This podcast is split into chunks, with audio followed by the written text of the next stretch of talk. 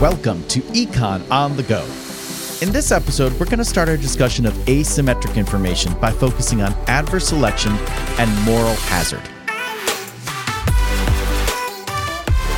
Asymmetric information problems occur when we relax the perfectly competitive constraint of common knowledge, meaning every player knows the same amount as everyone else in the market. In asymmetric information situations, one party has more information than the other side. And the first two models we're going to talk about are those where there is adverse selection and moral hazard. Adverse selection is a situation in which the fact that there is asymmetric information causes us to select the worst outcomes of products and services in the market. We don't have everything that's being sold that we want to be sold. We're adversely selecting the products and services which aren't as good as the ones which are being left out of the market.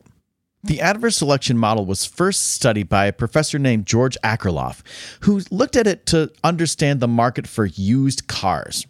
When we think about the market for used cars, he said there are lemons and peaches. Lemons are bad used cars and peaches are good used cars. And he was wondering why do we see the sale mostly of bad used cars?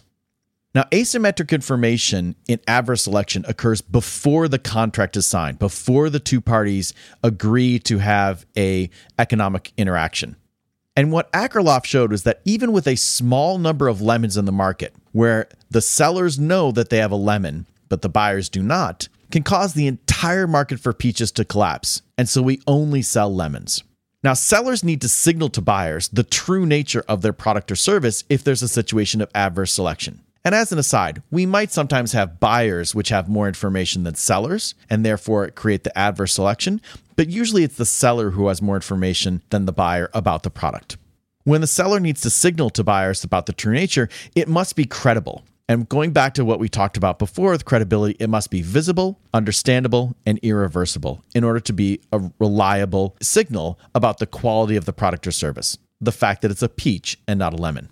Common examples of signals to use are things like reputation through marketing efforts and warranties or guarantees, which reduce the risk of the buyer that they ended up with a lemon.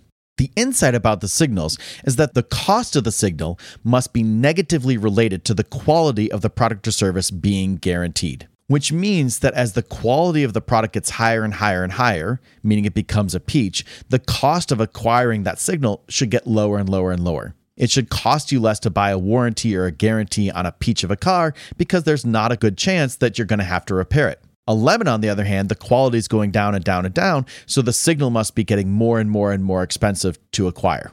So the cost of the signal must be negatively related to the quality of the product or service being guaranteed, which means that the lemon owners, because the cost of the signal is so high, must choose not to offer the warranty because it makes their net return so much lower than just saying, I own a lemon, take it as is.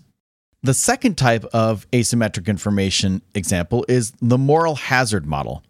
And this is when a party that is insured and cannot be monitored fully by the insurer takes actions that increase the likelihood of needing a payout from the insurer. These are asymmetric information situations that occur after the contract is signed or after the economic transaction occurs.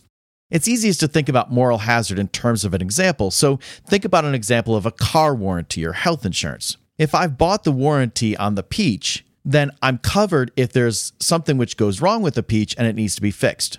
But that means I start to drive it a little more carelessly. I might be less attentive in case I get into an accident. I may not worry about changing the oil because if the car breaks, I'm not responsible for it. The person who sold me the warranty is.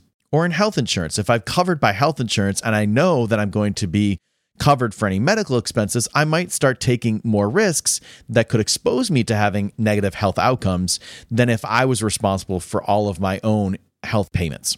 So, moral hazard is a situation where the hazard part or the bad outcome is caused because the person who is covered makes the moral choice to not act along the way that the insurer wants you to act, but along the way that's going to cause it more likely to need to have a payout from the insurer.